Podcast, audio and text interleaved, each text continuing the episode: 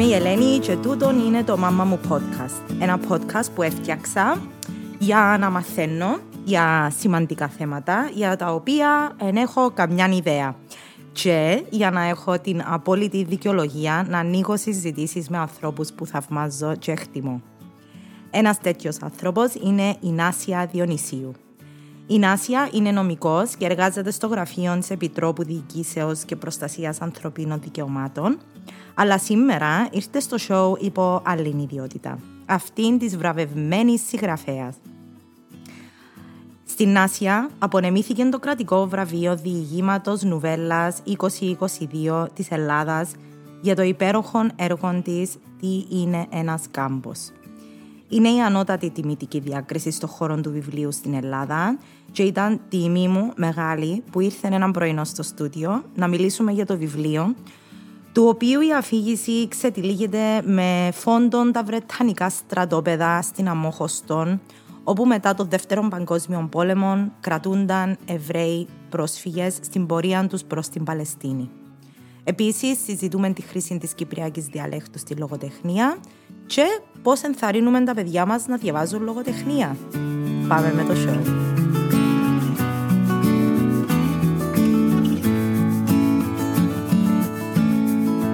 Εδώ και πόσες συνέντευξεις τούντες μέρες.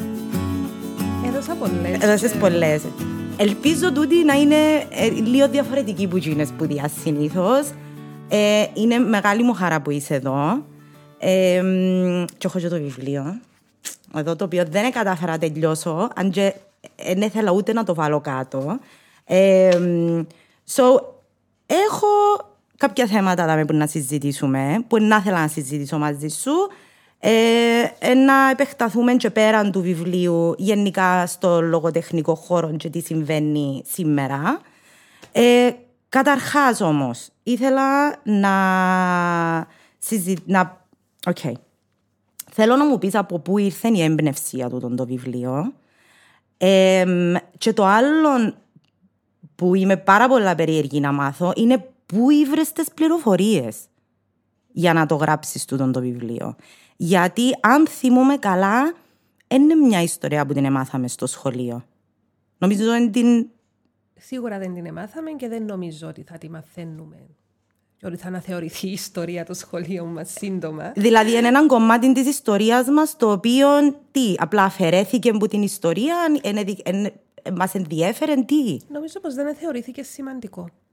Ε, η ιστορία, καταρχάς, που διδασκούμαστε στα σχολεία είναι κυρίως η ελληνική, ε, η ιστορία της Ελλάδας εννοώ, ενώ από την ιστορία της Κύπρου, η οποία ε, πολύ σύντομα διδάσκεται στα σχολεία, είναι επιλεγμένες κάποιες έτσι, αναφορές. Και δεν φτάνουμε μέχρι το, το σήμερα, ούτως ή άλλως. Δηλαδή, δεν ξέρω αν μιλούμε για την ιστορία της Κύπρου του εικοστού αιώνα, mm. εκτός του ότι έγινε ο αγώνας της ΕΟΚΑ και έγινε η ε, ανεξαρτησία του εξήντα. Mm. Ε, νομίζω πως δεν υπάρχουν άλλες αναφορές. Ε, ο λόγος που νομίζω ότι τούτη συγκεκριμένη ιστορία, και για να, να πούμε για, περί τίνος πρόκειται, mm.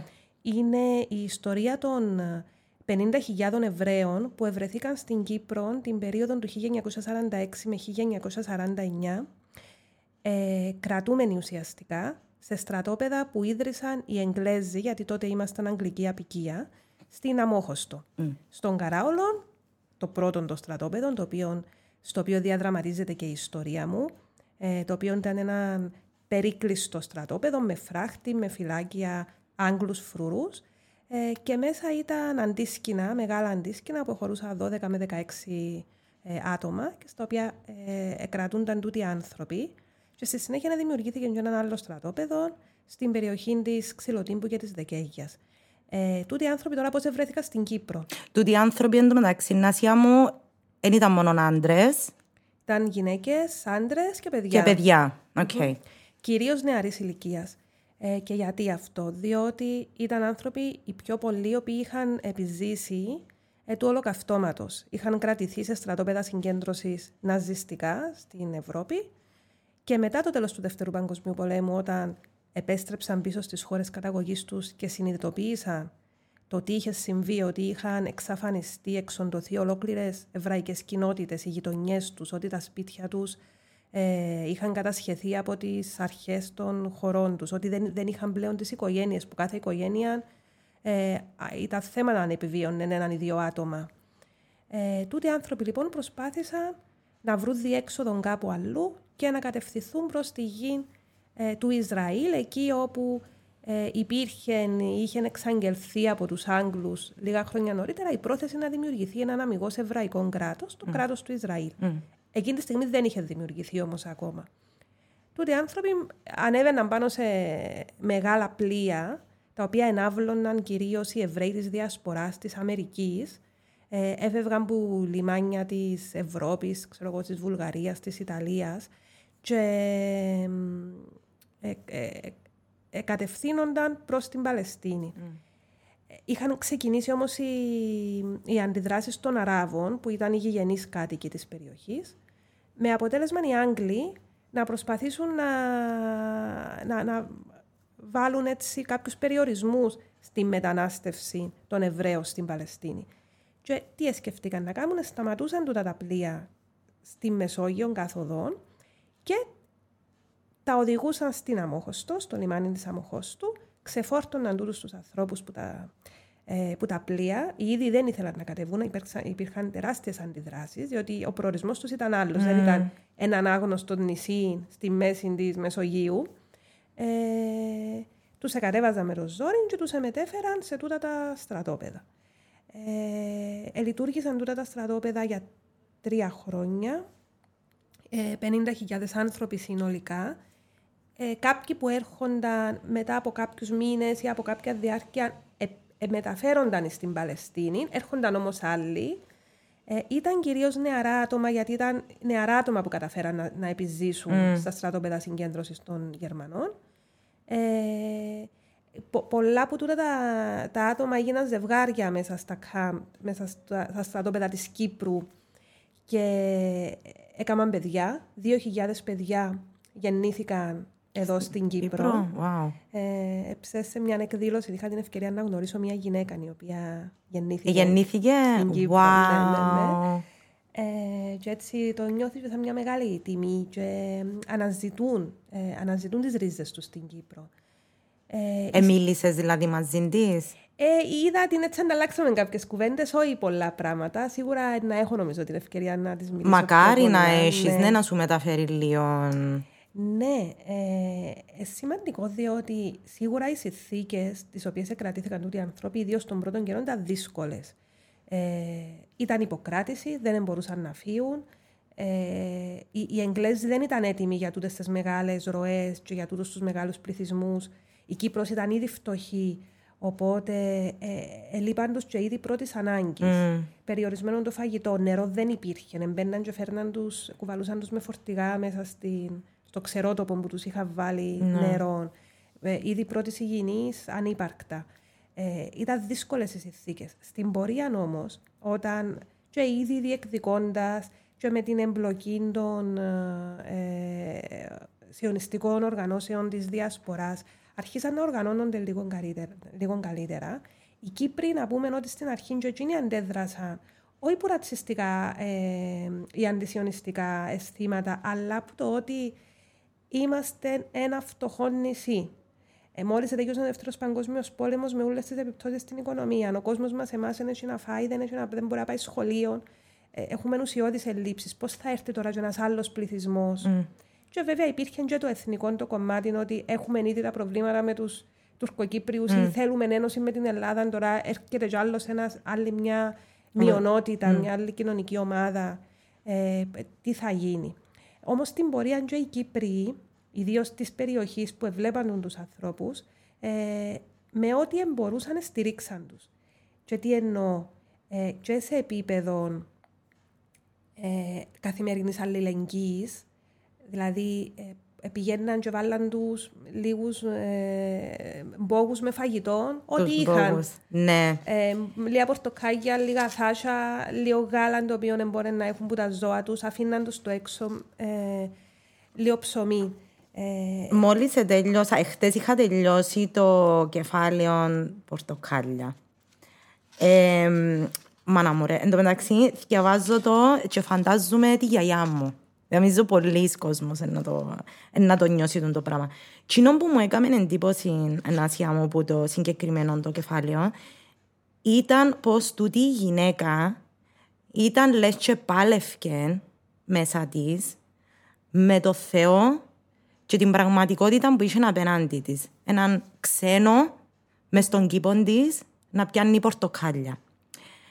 Και ε, να θέλω να το συζητήσουμε λίγο τούτο, να συγκρίνουμε λίγο την κατάσταση τούτη με τη σημερινή κατάσταση.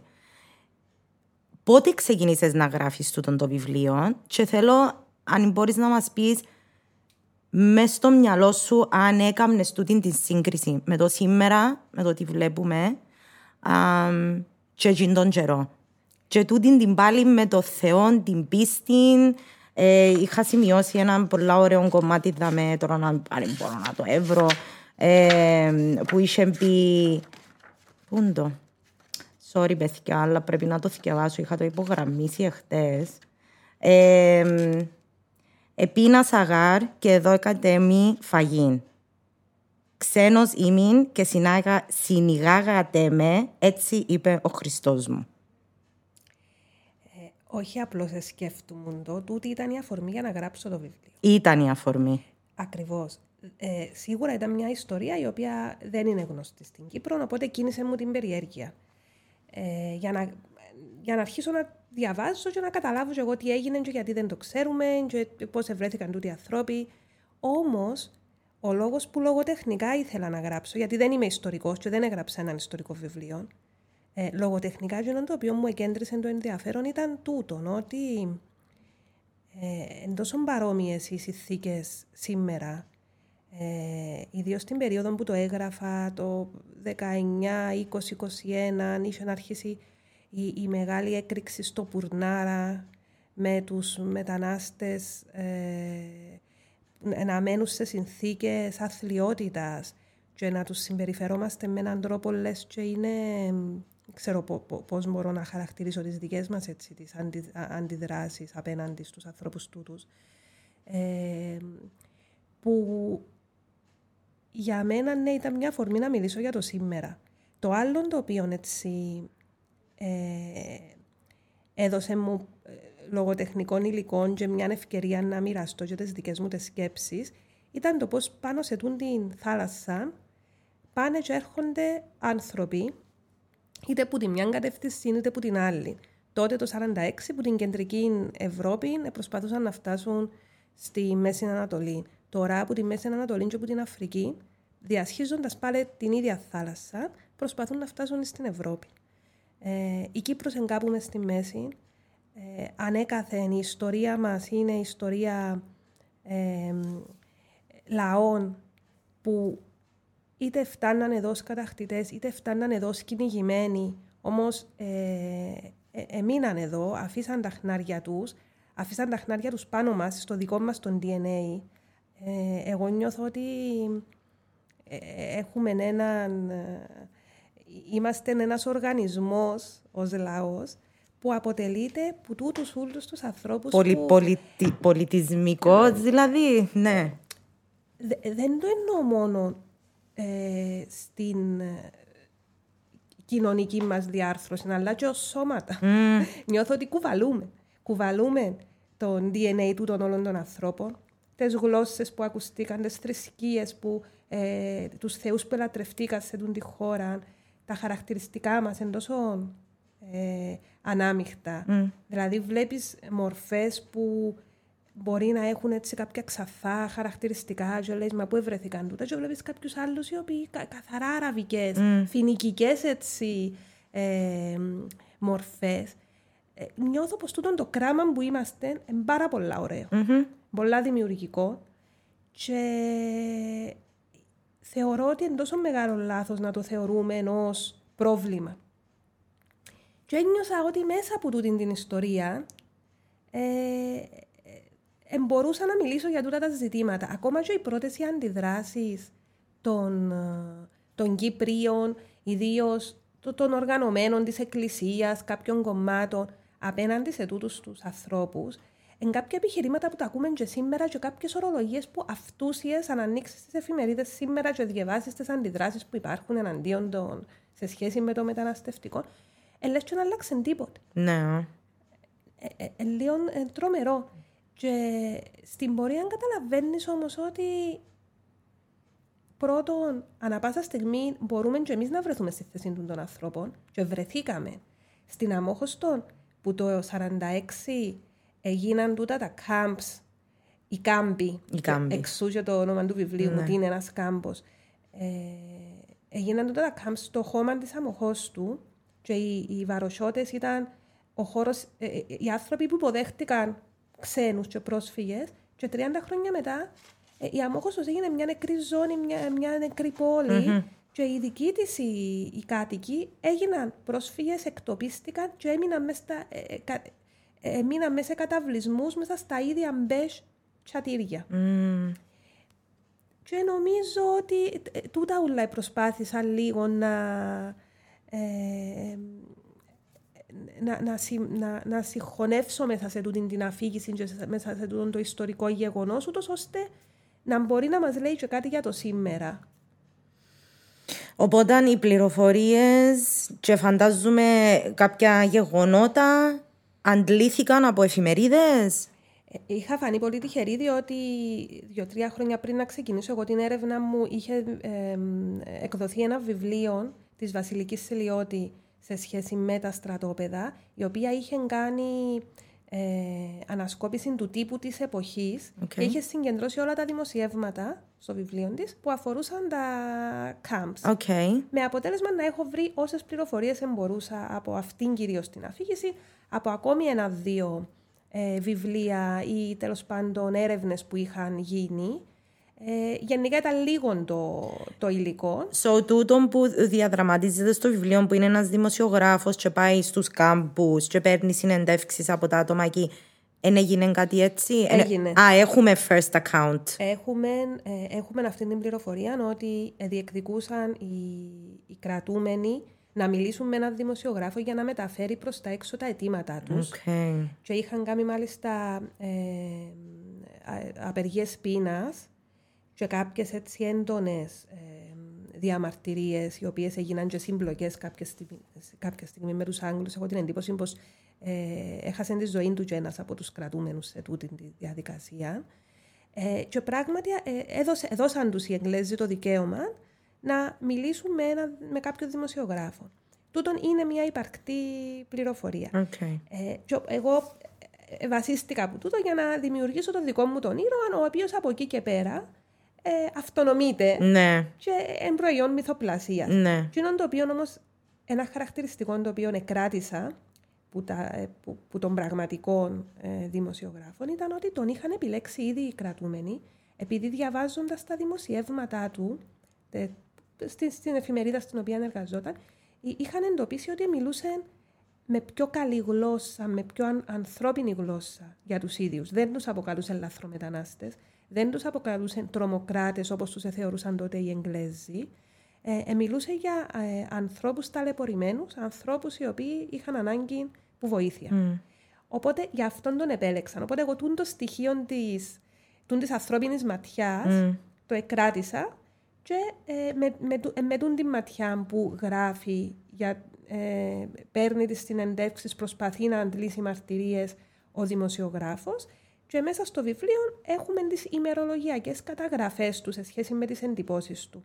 Πέραν από το τι συμβαίνει πραγματικά στα στρατόπεδα, ο, ο ήρωάς μου, ο δημοσιογράφος, έχει έτσι μια μεταφυσική επαφή με μια φωνή στην αρχή, μετά έτσι με μια αόρατη μορφή που εμφανίζεται μέσα στα στρατόπεδα, που στην πορεία αποκαλύπτεται ότι είναι ένας Εβραίος γερμανόφωνος ποιητής, υπαρκτών επίσης πρόσωπο, που έχει γράψει το είναι σπουδαίος ποιητής. Mm. Απλώς το πιο γνωστό ίσως ποίημα του είναι η φούγκα του θανάτου, που θεωρείται το πιο εμβληματικό ποίημα το οποίο έχει γραφτεί ποτέ για τα στα...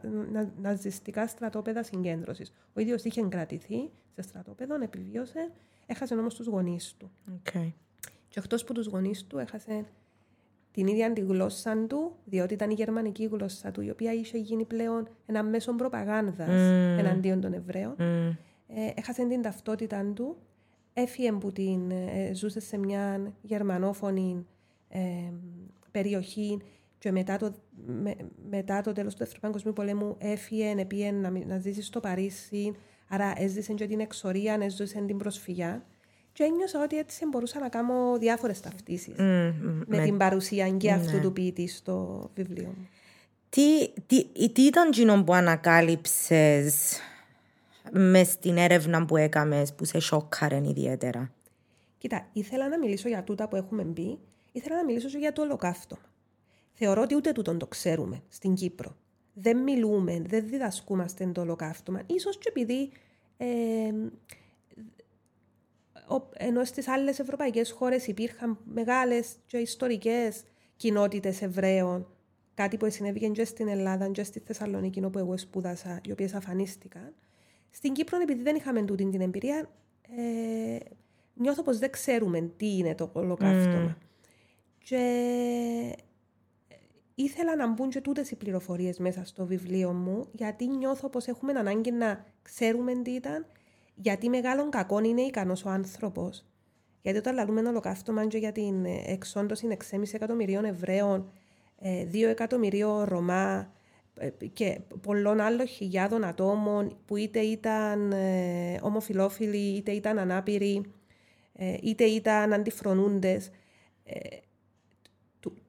τούτη την εξόντωση την έκαναν άνθρωποι πολλά κανονικοί, πολλά φυσιολογικοί, που είχαν μια καθημερινή ρουτίνα ε, και μάλιστα προέρχονταν από τα πιο πολιτισμένα κράτη στον κόσμο, των γερμανικών. Mm.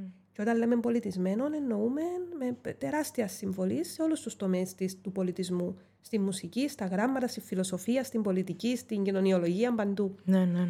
Ε, οπότε ήθελα να μιλήσω και για τούτο και για το πόση ευθύνη έχουμε ο καθένας που μας να μην γίνει ποτέ να γρανάζει μιας μηχανής εξόντωσης άλλων ανθρώπων. Και διάβασα πάρα πολλές μαρτυρίες για το ολοκαύτωμα, ε, μαρτυρίες επιζώντων. Νομίζω ήταν το πιο δύσκολο κομμάτι για μένα εκείνο, το να...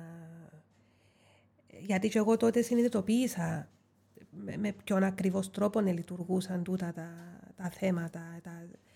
τούτος ο μηχανισμός, το πώς τη μια στιγμή είσαι στο σπίτι σου, την άλλη στιγμή βρέθες σε έναν γκέτο και μετά έμπαινες μέσα σε έναν τρένο, σε έναν βαγόνι που ήταν για ζώα, μεταφέρεσαι σε ένα στρατόπεδο, στη μέση μιας περιοχής της ε, Ευρώπης, στην οποία σου είχαν πει εντάξει να σε πάρουμε για να ζήσεις για λίγο, μέχρι την τελευταία στιγμή ε, έλεγαν τους πάρτε μαζί σας τα ρούχα, σας κάνετε συνάλλαγμα, γιατί να πάτε και να ξεκινήσετε και με μια νέα ζωή και μετά ξαφνικά κατεβαίναν.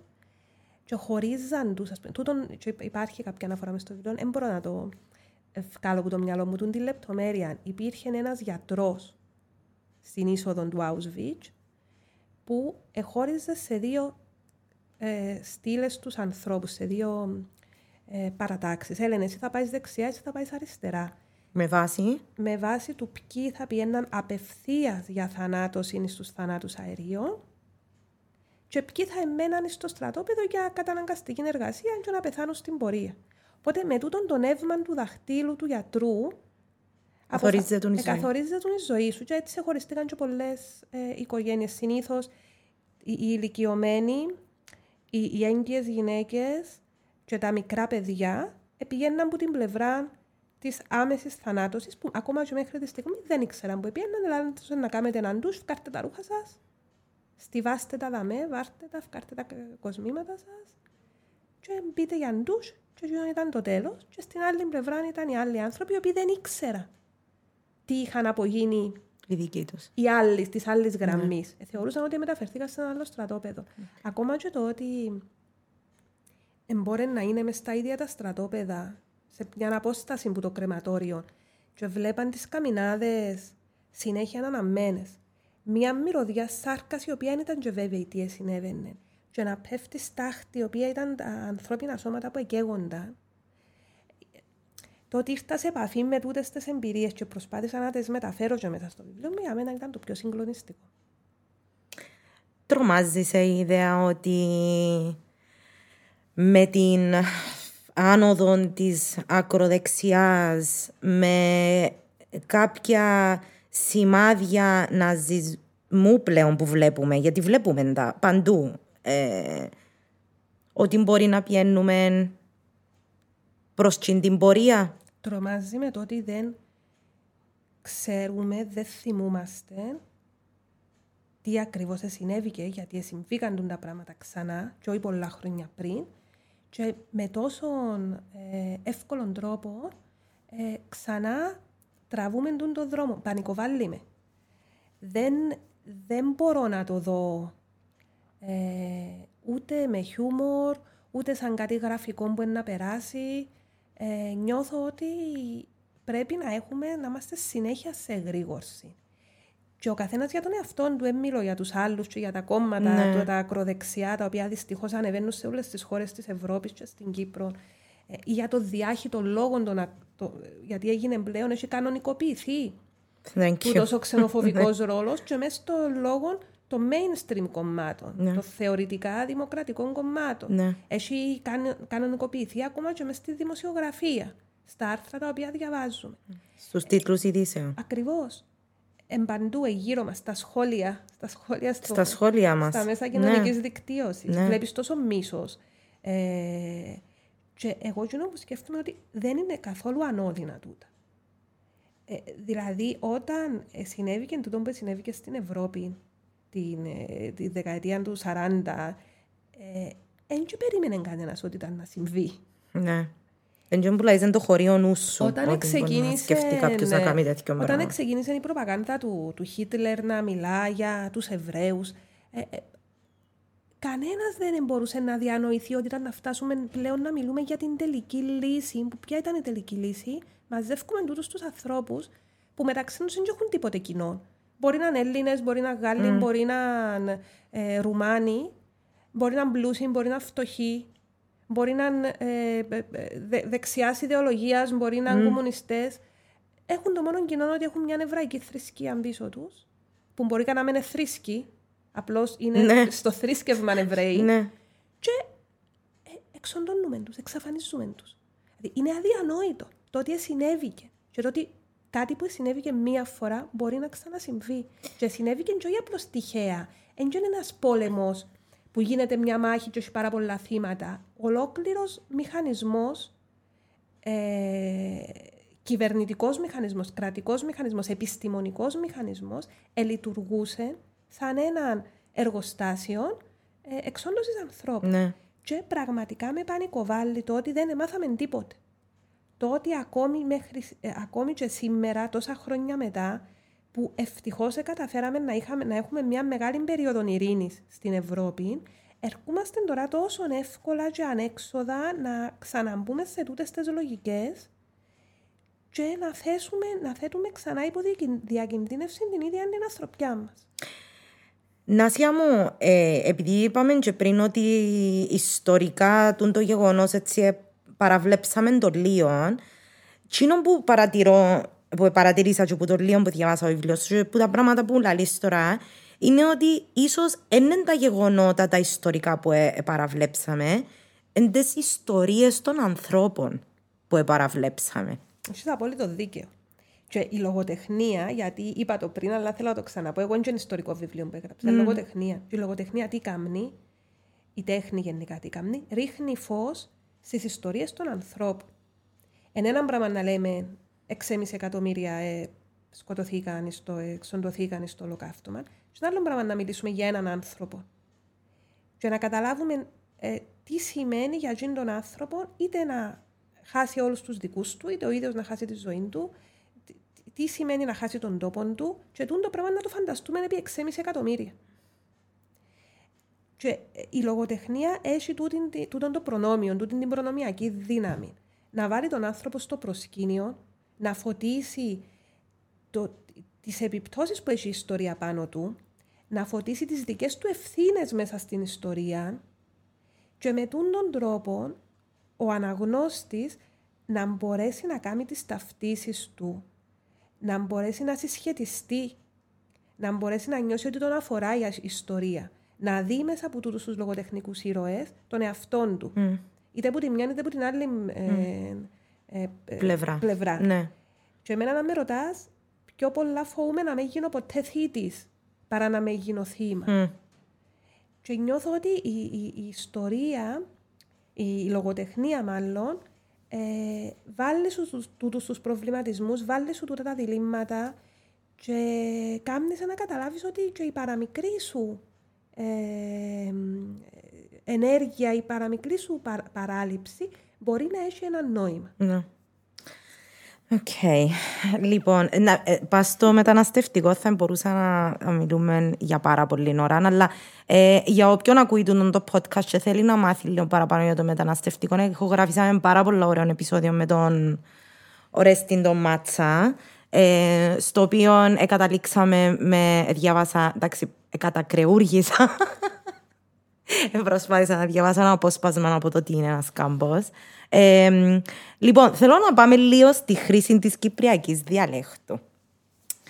Ε, θεωρίζω ότι υπάρχει μια πάλι μεταξύ του αν είναι αποδεκτό να αγκαλιάζουμε την κυπριακή διάλεκτο, να τη χρησιμοποιούμε σε μέσα όπως εν τούτον το podcast, ακόμα και στη γραφή, μπορεί να είναι απλά ένα post στο Facebook, ε, μεταξύ της, της ελληνικής, της καθαρής, της καλαμαρίστικης τέλος πάντων έκφρασης στην Κύπρο. Κοίτα, νομίζω ότι αν μου κάνεις την ερώτηση πριν δέκα χρόνια θα ήταν λίγο αδιανόητη. ε, ιδίως η γενιά η δική μας εμεγάλωσε με το ότι πρέπει να μιλούμε σωστά ελληνικά και ότι αν χρησιμοποιούμε τη διάλεκτο είμαστε χορκάτες. Mm. Αμόρφωτη, ε, χαμηλού επίπεδου. Ακριβώς. Με τούτην την έννοια, mm-hmm. με τούτην την αρνητική έννοια. Ναι. Ε, δηλαδή, εκουβαλούσαμε τούτην την ενοχή.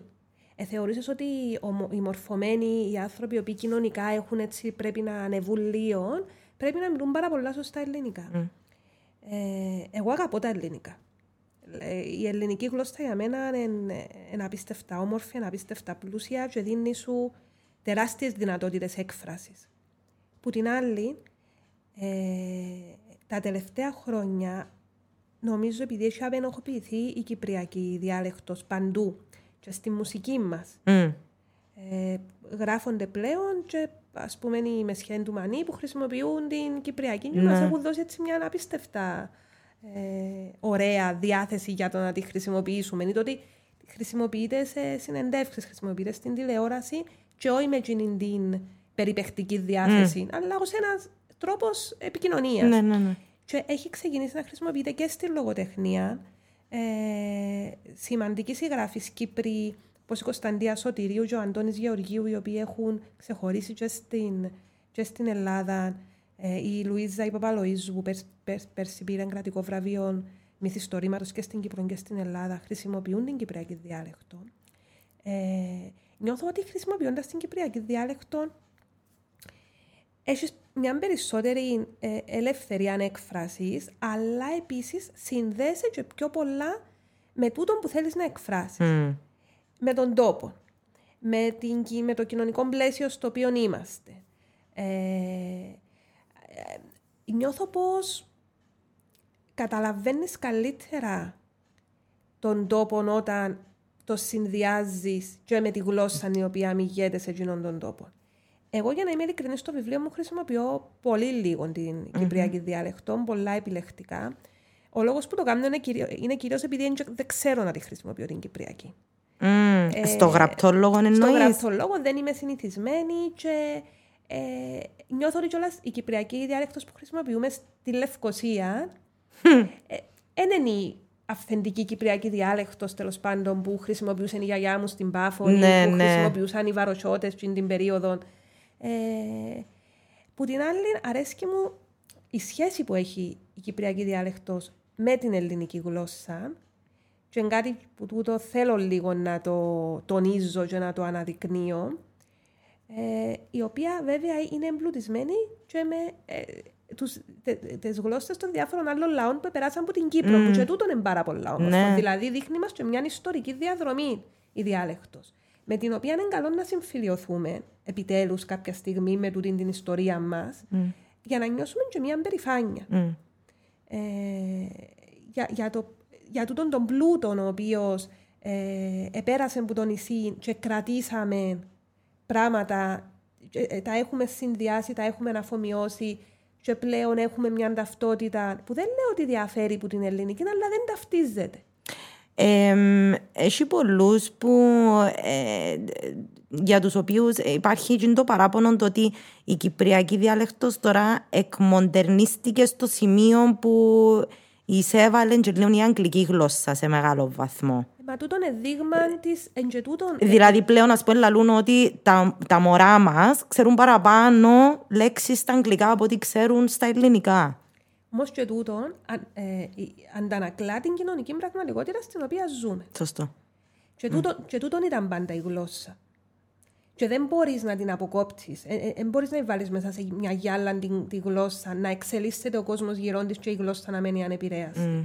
Ας πούμε τότε σήμερα η, η τεχνολογία εξελίσσεται, ε, τα μέσα κοινωνικής δικτύωσης, το ίντερνετ, ε, όλα τούτα εξελίσσονται με όρους στην αγγλική και τούτο συμβαίνει σε όλον τον κόσμο. Mm-hmm, ναι.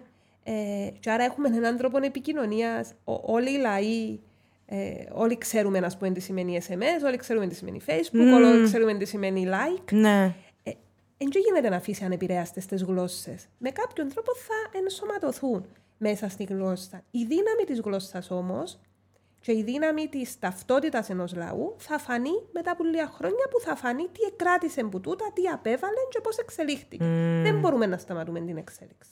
Σωστό. Σωστό, ναι. Ε, για τα παιδιά μας, εσείς, νομίζω είναι της ίδιας ηλικίας, τα, τα μωρά δώδεκα, δώδεκα και μισή ναι, εσέναν ναι, ναι, και, και δώδεκα εμένα ο γιος μου. Διαβάζει η κόρη σου βιβλία ή με το ζόρι? Λοιπόν, να σου πω το εξής. And be honest. Θα είμαι απόλυτα ειλικρινής, βεβαίως. Ε, εντάξει. Η κόρη μου νιώθει πάρα πολλά άνετα μες στα βιβλιοπωλεία. Δηλαδή, ε, που τον καιρό που περπατά, παίρνω τη μαζί μου σε βιβλιοπωλεία. Ξέρουν την ξέρει τους, ξέρει που να πάει, να θυκαλέξει τα βιβλία της. Ε, διέβαζα της όσον ήταν μωρών καθημερινά. Mm-hmm. Δηλαδή, δεν υπήρχε περίπτωση να περάσει η μέρα χωρίς να θυκευάσουμε. Μετά, όταν ξεκίνησε να διαβάζει μόνη της, διάβαζε τα πιο παιδικά βιβλία. Και η ίδια κάθε μέρα, δηλαδή, είχε το μες στο πρόγραμμα της. Μετά κάποια στιγμή, όταν έτσι, στην πέπτη νύχτη δημοτικού, που άρχισε πιο πολλά να χρησιμοποιεί τα ηλεκτρονικά μέσα, τα τάπλετ και τα κινητά, ε, σίγουρα υπήρξε έτσι μια παύση mm. και μια... ένιωσα την ότι ε, πήγαινε στο πιο εύκολο, που κι εγώ έχει φορές που παρά να θυκευάσω ένα βιβλίο, ναι, να κάθομαι να χαζεύω στο ίντερνετ. Mm. Ε, σε εκείνη τη φάση... ανακάλυψε το Χάρι Πότερ, οπότε είχε τούτη την επαφή με, με, με βιβλία. Ύστερα ξανά υπήρξε μια παύση mm. και πρόσφατα, τώρα που άρχισε να ασχολείται με το TikTok, είπε μου ότι «Μαμά, ήβρα μια TikToker η οποία είναι influencer σε σχέση με βιβλία και θέλω να πάμε να αγοράσουμε το τάδε και το τάδε βιβλίο». Είδες το TikTok?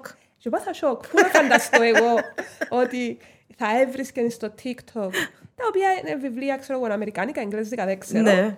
Και βάζει τα κιόλα στα αγγλικά, που νιώθω και πολλά καλά γιατί εξασκίζω τη, τη γλώσσα. Οπότε νιώθω ότι άμα έχεις που μικρός του την, την επαφή με το βιβλίο, γυρεύκεις την, αποζητάς την. Ναι. Να έρθει η ώρα που να θέλεις να το πιάσεις στα σέρκα σου, να κοιμηθείς μαζί του, ναι. να τσαλακώσεις λίγο τη σελίδα του. Ε, Νομίζω ότι θκευάζοντας η διαφορά του να διαβάζεις ένα βιβλίο που το να βλέπεις Netflix ή να απλώς να σκρολάρεις στο ίντερνετ είναι ότι συγκεντρώνεσαι πιο καλά στον εαυτό σου, συγκεντρώνεσαι σε εκείνο που, που διαβάζεις, γίνεσαι εσύ πιο δημιουργικός, ενεργοποιείται η σκέψη σου, η φαντασία σου και νιώθω ότι έχουμε την ανάγκη τούτα. Ξέρεις, ακούγα προχτές για τη δημιουργικότητα τώρα που το είπες, ότι... πλέον κοινών που λαλούν ότι είναι πάρα πολλά κρίμα όσον αφορά τα μωρά μας είναι δεν προλαβαίνουν να βαρεθούν. Και η δημιουργικότητα έρχεται που τη βαρεμάρα. True or false? Υποστηρίζεις το τούτο το αφήγημα? Mm. Εμένα αναχώνει με πάρα πολλά ρε Νάσια μου πάντως. Να σου πω κάτι. Εγώ νομίζω ότι τώρα τα μωρά μας έχουν πιο πολλές ευκαιρίες που μας. Σίγουρα. Δηλαδή, αν σκεφτείς ότι πιο πολλοί που μας δεν είχαμε βιβλία στα σπίτια μας, δεν μας είχαν πάρει ποτέ οι γονείς μας σε ένα μουσείο, σε μια γκαλερί, δεν μας είχαν πάρει ποτέ θέατρο. Σε ένα θέατρο, ακριβώς. Ε, ενώ σήμερα, ε, δεν ξέρω εσύ, φαντάζομαι mm. και εσύ, ε, που κονούμε τα μωρά με τούτα τα πράγματα. Ναι, δηλαδή, ναι, ναι. Εμένα θεωρεί αυτονόητο ότι θα πάμε ταξίδι και θα πάμε να δούμε έργα τέχνης και θα πάμε να δούμε αρχαιολογικούς χώρους. Ναι. Δηλαδή, είναι τόσο μες στη ζωή της, ναι. διότι τώρα είναι καλοκαίρι και να πάμε να δούμε θέατρο. Ναι. Στα, ε, οπότε νιώθω ότι με τους δικούς τους τρόπους και με τους δικούς τους ρυθμούς θα ξαναβρουν τη δική τους τη δημιουργικότητα τα, τα μωρά. Δε, εγώ ε, ε, με αγχώνει ότι είναι λιγότερο δημιουργικοί που μας. Μπορεί με άλλους τρόπους. Mm. Μπορεί με τούτες τις ευκαιρίες που τους διούν τα, η, η, η τεχνολογία.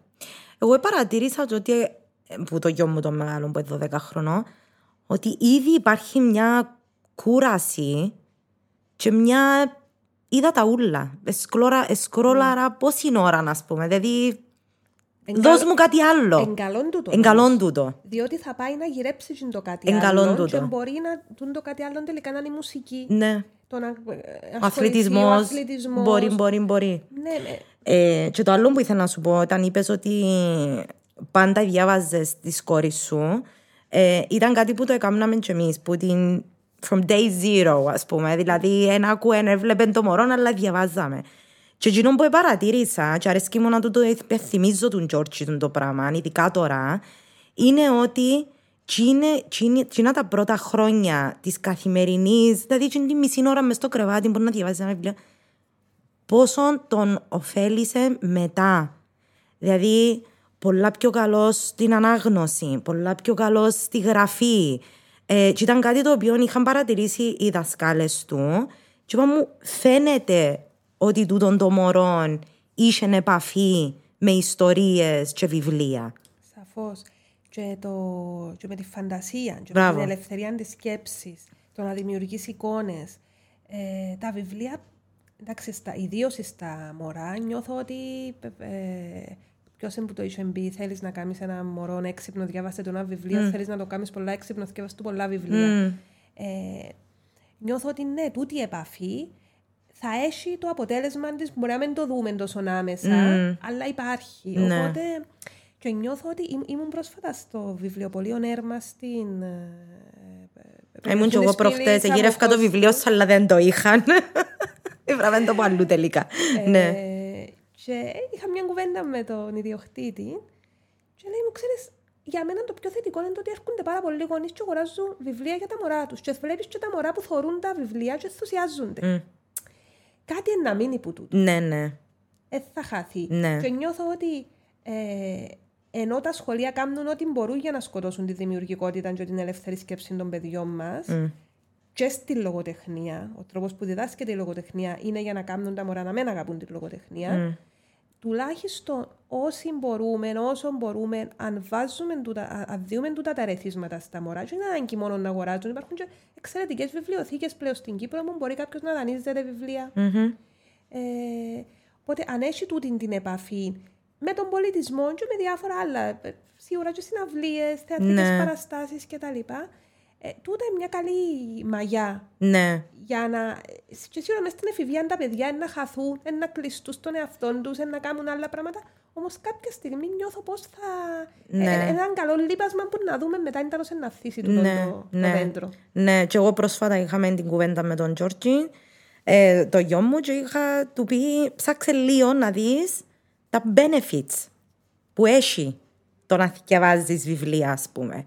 Και ήταν έναν κάτι, έκαμε ιδιαίτερη εντύπωση, να πούμε. Δηλαδή, που το ότι έχει ωφέλη προς την υγεία σου, ναι. δηλαδή κυριολεκτικά τη σωματική σου υγεία, μέχρι την ψυχική υγεία.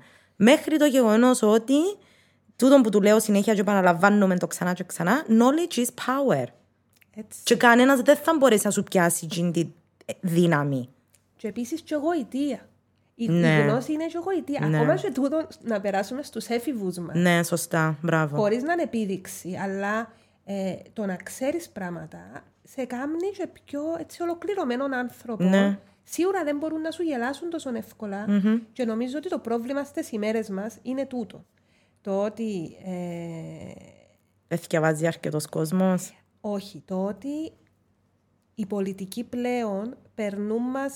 ε, τα, τα μηνύματα τους με τόσο έμμεσους τρόπους που δεν μας βάλουν εμάς να επεξεργαστούμε το ίνταν που γίνεται και, mm. και επιβάλλονται μας με έναν τρόπο που δεν το καταλαβαίνουμε. Mm.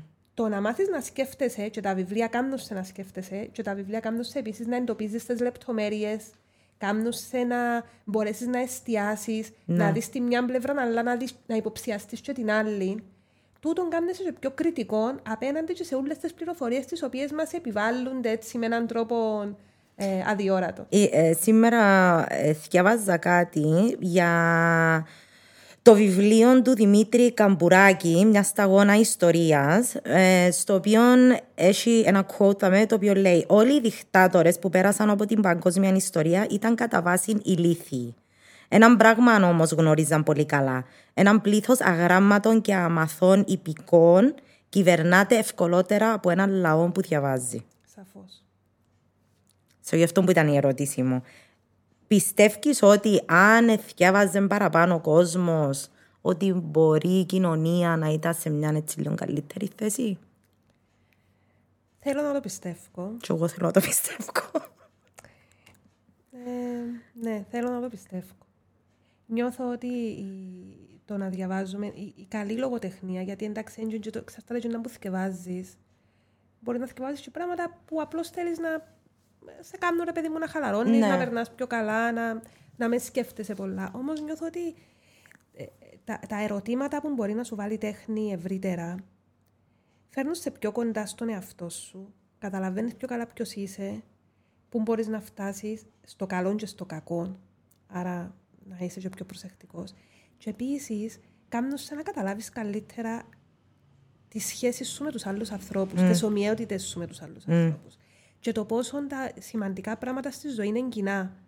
Ο πόνος, η αγάπη, η, η πείνα, η δίψα, η απελπισία, η χαρά. Και τούτον έρχεται σε άμεση αντίθεση με εκείνον που βλέπουμε κάθε μέρα στο τηλέφωνο μας, που είναι διαχωρισμός. Ακριβώς. Το να καταλάβεις ότι η μοίρα των ανθρώπων είναι ίδια και ότι με κάποιον τρόπο πρέπει ο ένας να κρατά τον άλλον που το χέρι, γιατί mm. είναι δύσκολη καιρή που ναι. ζούμε. Και πάντα που ήταν δύσκολη και πάντα θα είναι δύσκολη. Η ανθρωπότητα είναι εύκολο πράγμα, mm-hmm. ούτε η ζωή είναι εύκολο πράγμα. Mm. Ε, αλλά να καταλάβεις ότι είμαστε όλοι, ρε παιδί μου, μέσα σε, σε τον κόσμο και έχουμε ανάγκη ο ένας τον άλλο. Μοιάζουμε τα πράγματα με τα οποία ταυτιζόμαστε με τους άλλους είναι πολλά παραπάνω mm. που γίνα που μας χωρίζουν. Οπότε με τούν την έννοια... θεωρώ ότι ναι, μπορεί να μας κάνει καλύτερους ανθρώπους και σίγουρα μπορεί να μας κάνει πιο κριτικούς. Και το να μας κάνει πιο κριτικούς, ε, ουσιαστικά κριτικούς, και όχι απομένους που απλώς να θέλουμε να λαλούμε. Σύρνουμε απόψεις δεξιά. Σύρνουμε απόψεις χωρίς ναι. να στοιχειοθετούνται πουθενά. Ε, νομίζω ότι θα είναι πιο χρήσιμο. Mm. Ε, έναν, έναν τελευταίο κομμάτι, γιατί ήδη χτυπήσαμε τα σαράντα έξι λεπτά, εν το πιστεύω, ας πούμε, αλλά I don't want to let you go just yet. Ε, Δύο πράγματα που τελευταία αφορούν τη λογοτεχνία στη, στο παγκόσμιο, στην παγκόσμια σκηνή. Ε, το ένα που ήθελα να ρωτήσω την άποψή σου ήταν πρόσφατα για τις αναθεωρήσεις και διορθώσεις που είχαν γίνει στα βιβλία του Roald Dahl. Άκουσες την κουβέντα? Πες μου τη λίγο, θύμεις μου. Ε, είχαν βάλει sensitivity readers. Έσπασα να το έβρω στα ελληνικά, δεν ξέρω αν υπάρχει ορολογία. Νομίζω είναι εκείνοι που ελέγχουν τα βιβλία για να δουν αν είναι συμπεριληπτικά. Mm. Ε, για να αφαιρέσουν που τα βιβλία του Roald Dahl, ο οποίος είχε γράψει από όσα παιδικά. Ήταν ο μεγαλύτερος συγγραφέας παιδικών βιβλίων της εποχής μας, νομίζω, και πριν. Ε, κάποιες ταπέλες, κάποιες λέξεις... προς ε, συγκεκριμένα άτομα. Δηλαδή, ξέρω εγώ, ας πούμε, ομάδες, να σταματήσουμε να χρησιμοποιούμε τη λέξη χοντρός και να χρησιμοποιούμε τη λέξη τεράστιος. Να σταματήσουμε να χρησιμοποιούμε τη λέξη άσχημη. Άθιμο με την αντικαταστήσαν τζίνι. Γενικά, η πολιτική ορθότητα στη λογοτεχνία. Και πριν να μου απαντήσεις, θέλω να σου φέρω και παράδειγμα την πρόσφατη ανακοίνωση της... Α, τη συγγραφέα της Elizabeth Gilbert, η οποία είχε γράψει το Eat Pray Love, που έγινε και μεγάλη ταινία με την Julia Roberts, η οποία ανακοίνωσε πρόσφατα ότι ήταν να σταματήσει τη δημοσίευση του βιβλίου της, The Snow Forest, επειδή υπήρξε αντίδραση online από ουκρανικές κοινότητες, επειδή το βιβλίο διαδραματίζεται στη Ρωσία. Οκ, okay, so έχουμε που τη μια τα βιβλία του Roald Dahl που ευκήκαν το πενήντα, εξήντα, εβδομήντα και γίνονται κάποιες αναθεωρήσεις. Και έχουμε και ένα βιβλίο το οποίο διαδραματίζεται σε μια χώρα που την εδαιμονοποιήσαμε τώρα και μια συγγραφιά να λέει actually, ξέρεις, οκ, okay, ακούω σας και αποσύρωμαι. Ναι. Κοίτα, τούτον όλων ξεκίνησε μετά και το... Ε, Ποιον? Τον το Black Lives, ε, Α, τον Black Lives Matter. Matter που νομίζω ξεκίνησε, ήταν και μια αφορμή που ξεκίνησαν να γίνονται οι αποκαθιλώσεις αγαλμάτων. Mm. Ε, ε, προσωπικότητων που είχαν ενεργή συμβολή στη δουλεία, στην καταπίεση, στην καταπίεση ναι. των, των μαύρων κοινοτήτων κτλ. Ε, εξεκίνησε κάπως έτσι τούτος ο αναθεωρητισμός. Ε, μετά ήταν βέβαια και το κίνημα το Me Too, όπου μπήκε και το κομμάτι του σεξισμού μέσα στη συζήτηση. Και ξεκίνησαν τούτο, τούτο το cancel culture, κατά πόσο μπορούμε να πάμε πίσω και να ακυρώνουμε ε, από αγάλματα που αντιπροσωπεύουν κάτι ή από άτομα τα οποία μπορεί πλέον να, θεωρούμε, να θεωρούνταν την εποχή τους ότι ήταν σπουδαίοι, όμως πλέον με τις σημερινές αντιλήψεις και για τη συμβολή που είχαν στην καταπίεση κοινοτήτων ε, θεωρούνται να, προβληματικά. Πρέπει, ε, είναι πλέον προβληματικά. Ναι. Και νομίζω ότι κάπως έτσι ξεκίνησε, για να καταλήξουμε όμως σήμερα σε τούτα τα ερωτήματα του κατά πόσο μπορούμε και με, και με ποια κριτήρια να πάμε πίσω και να αναθεωρήσουμε βιβλία και λογοτεχνίας, ακόμα και για τον Όμηρον έχει ακουστεί. Ότι είσαι, ναι, ότι ξαφιαστικό, okay. Ας πούμε η Ιλιάδα ναι. είναι έναν ένα κείμενο με σφαγές μέσα, απίστευτες σφαγές. Mm. Έχει πάρα πολύ νέμα, είναι πολλά βιαίο βιβλίο. Και ή, ή α, ακόμα έχει στιγμές μέσα που μιλούμε για το αγοραπολισίες γυναικών. Ε, οι, οι σκλάβες, οι γυναίκες που ναι. έφτιαναν ο Αχιλλέας και ο, μοιράζονταν τις μεταξύ τους ναι. οι βασιλιάδες. Και υπήρξαν πανεπιστήμια που δεν σταματήσουμε να διδάσκουμε Όμηρον για τούτους τους λόγους. Ρε, εντάξει, τη βία ε... εννοώ, εν την κανονικοποιήσαμε στο σημείο που πληρώνουμε για να το βλέπουμε κοίτα, στην ε... τηλεόραση. Ε, ε, ε, ακριβώς. Δεν ναι. ξέρω, δηλαδή, μέχρι πού μπορούμε να πάμε πίσω και με ποια κριτήρια να κρίνουμε σήμερα, μάλλον τη, τη λογοτεχνία του χτες με τα κριτήρια του σήμερα και επίσης πόσο μάλλον να φτάσουμε να, να αυτολογοκρινόμαστε εμείς οι συγγραφείς. Mm. Διότι και η τέχνη είναι ελευθερία. Έχεις ευθύνη βέβαια πώς να χρησιμοποιήσεις την ελευθερία σου, αλλά από την άλλη, αν δεν νιώθεις ελεύθερος για να δημιουργήσεις, καλύτερα να τη δημιουργήσεις. Ας μας διούν, ξέρω εγώ, από τούτον το πρωτόκολλο είναι που πρέπει guidelines. Να γράφουμε, να το γράφουμε. Ναι. Ε, Να σου πω, δεν έχω σαφείς απαντήσεις. Νομίζω ότι ειδικά με τα βιβλία του Roald Dahl ήταν παραπάνω επειδή ξέραν ότι τα βιβλία τα οποία διαβάζαν οι γονείς στα μωρά ε, ότι, και τάχα μου η, η αφορμή ήταν ότι θέλουν να δυσκολέψουν τους γονείς όταν αναγκάζονται να πούν τη λέξη fat που πάλι και τούτον ας πούμε. Δηλαδή βλέπεις ότι έχει άτομα που είναι χοντροί, οι οποίοι λες σου ας πούμε ότι yes, I'm fat. And it's fine.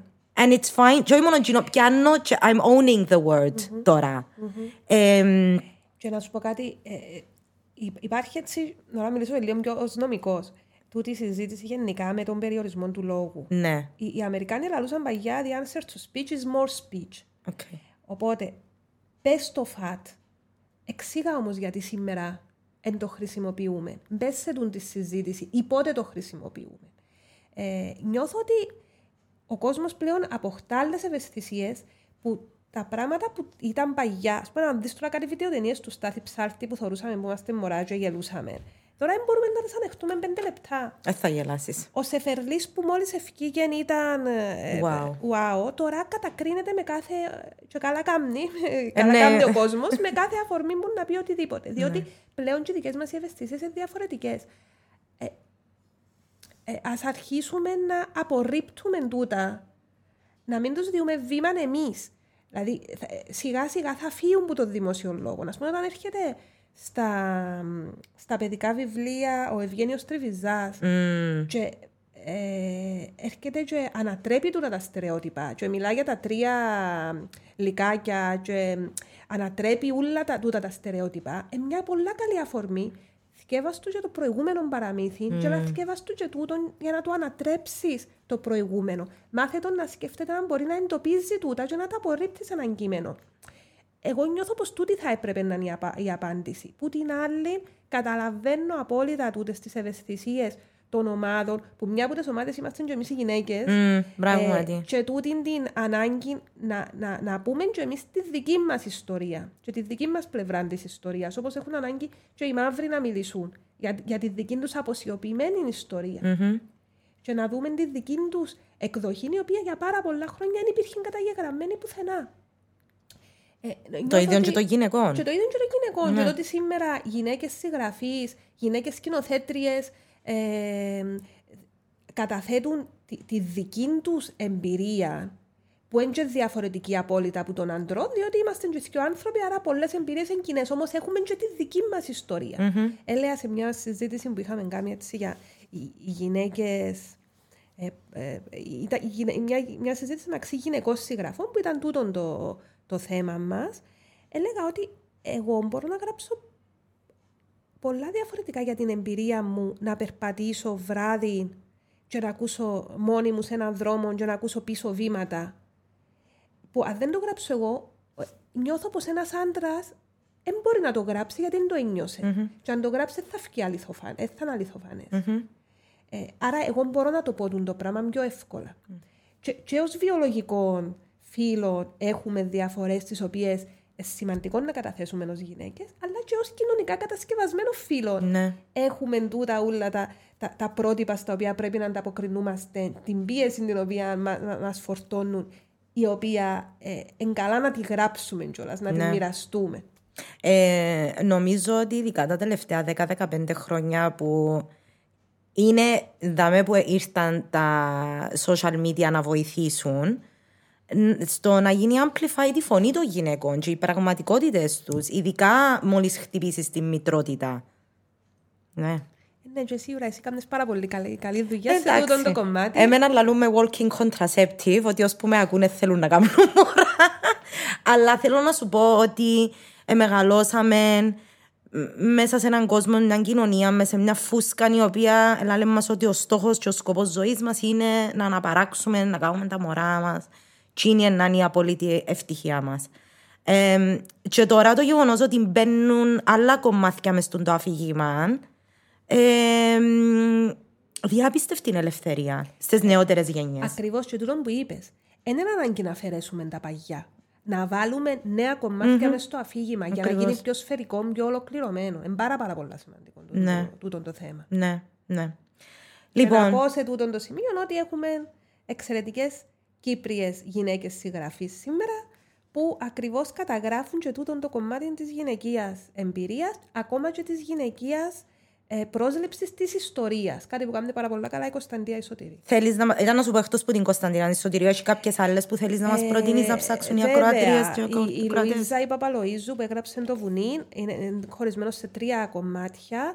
Το δεύτερο κομμάτι είναι γραμμένο και ολοκληρωτικά στην κυπριακή διάλεκτο και είναι η αφήγηση μιας γυναίκας ή της κόρης. Wow. Είναι ένα ποίημα από την αρχή μέχρι το τέλος, είναι μια φοβερή αφήγηση. Η Μαρία Ιωάννου, ε, η οποία γράφει μικρή φόρμα, μικρά διηγήματα ε, και με κάποιον τρόπο έτσι, ενώ μιλά για αντικείμενα, ε, κυρίως δηλαδή προσωποποιεί αντικείμενα σε πολλά έτσι, που τα διηγήματά της, έχουν έναν προσανατολισμό πάρα πολλά ανατρεπτικών και όμορφων. Η Στέλλα Βοσκαρίδου, η οποία γράφει ποίηση και είναι εξαιρετική. Η Αυγή Λίλη, η Έρινα Χαραλάμπους. Έχουμε. Έχουμε, να. Έχουμε.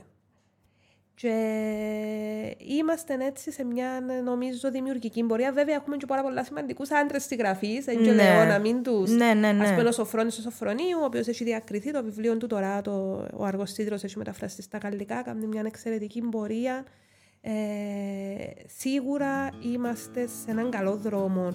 Η, Οι Κύπροι δημιουργοί, όχι μόνο στη λογοτεχνία, βλέπουμε πολλά σημαντικά πράγματα και στο θέατρο, και στη μουσική, και στο χορό, που νιώθω ότι είναι μια καλή συγκυρία, γιατί ο ένας τραβά τον άλλον μπροστά. Mm, ναι, εμπνέει ο ένας τον άλλον. Ακριβώς. Ναι. Λοιπόν, Νάσια μου, so many thank yous. Εγώ ευχαριστώ, πολλά ωραία η συζήτησή μας. Σε ευχαριστώ πάρα πολύ. Ε, σου εύχομαι δύναμη και υπομονή να συνεχίσεις και ελπίζω να, να δούμε κι άλλα λόγια σου γραμμένα. Και εγώ το ελπίζω. Very, I hope so so much. Ε, και ό,τι ανάφερες και που συγγραφείς και βιβλία θα το βάλω στις σημειώσεις του show για όποιον ενδιαφέρεται. Και once again, thank you so much. Να είσαι καλά, καλή thank συνέχεια. You.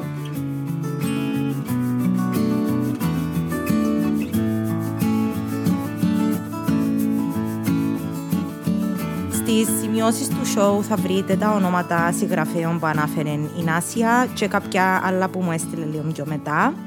Νάσια μου, σε υπερ ευχαριστώ που ήρθες στο στούντιο και που έγραψες ένα βιβλίο που με έκαμε να αγαπήσω ξανά τα ελληνικά, γιατί συνήθως διαβάζω αγγλικά. Και αφού το τέλειωσα εχθές, τώρα ξεκινώ το πρώτο της βιβλίων που βγήκε το δύο χιλιάδες δεκαεπτά νομίζω, η Περιτή Ομορφιά. Λοιπόν, thank you all for listening.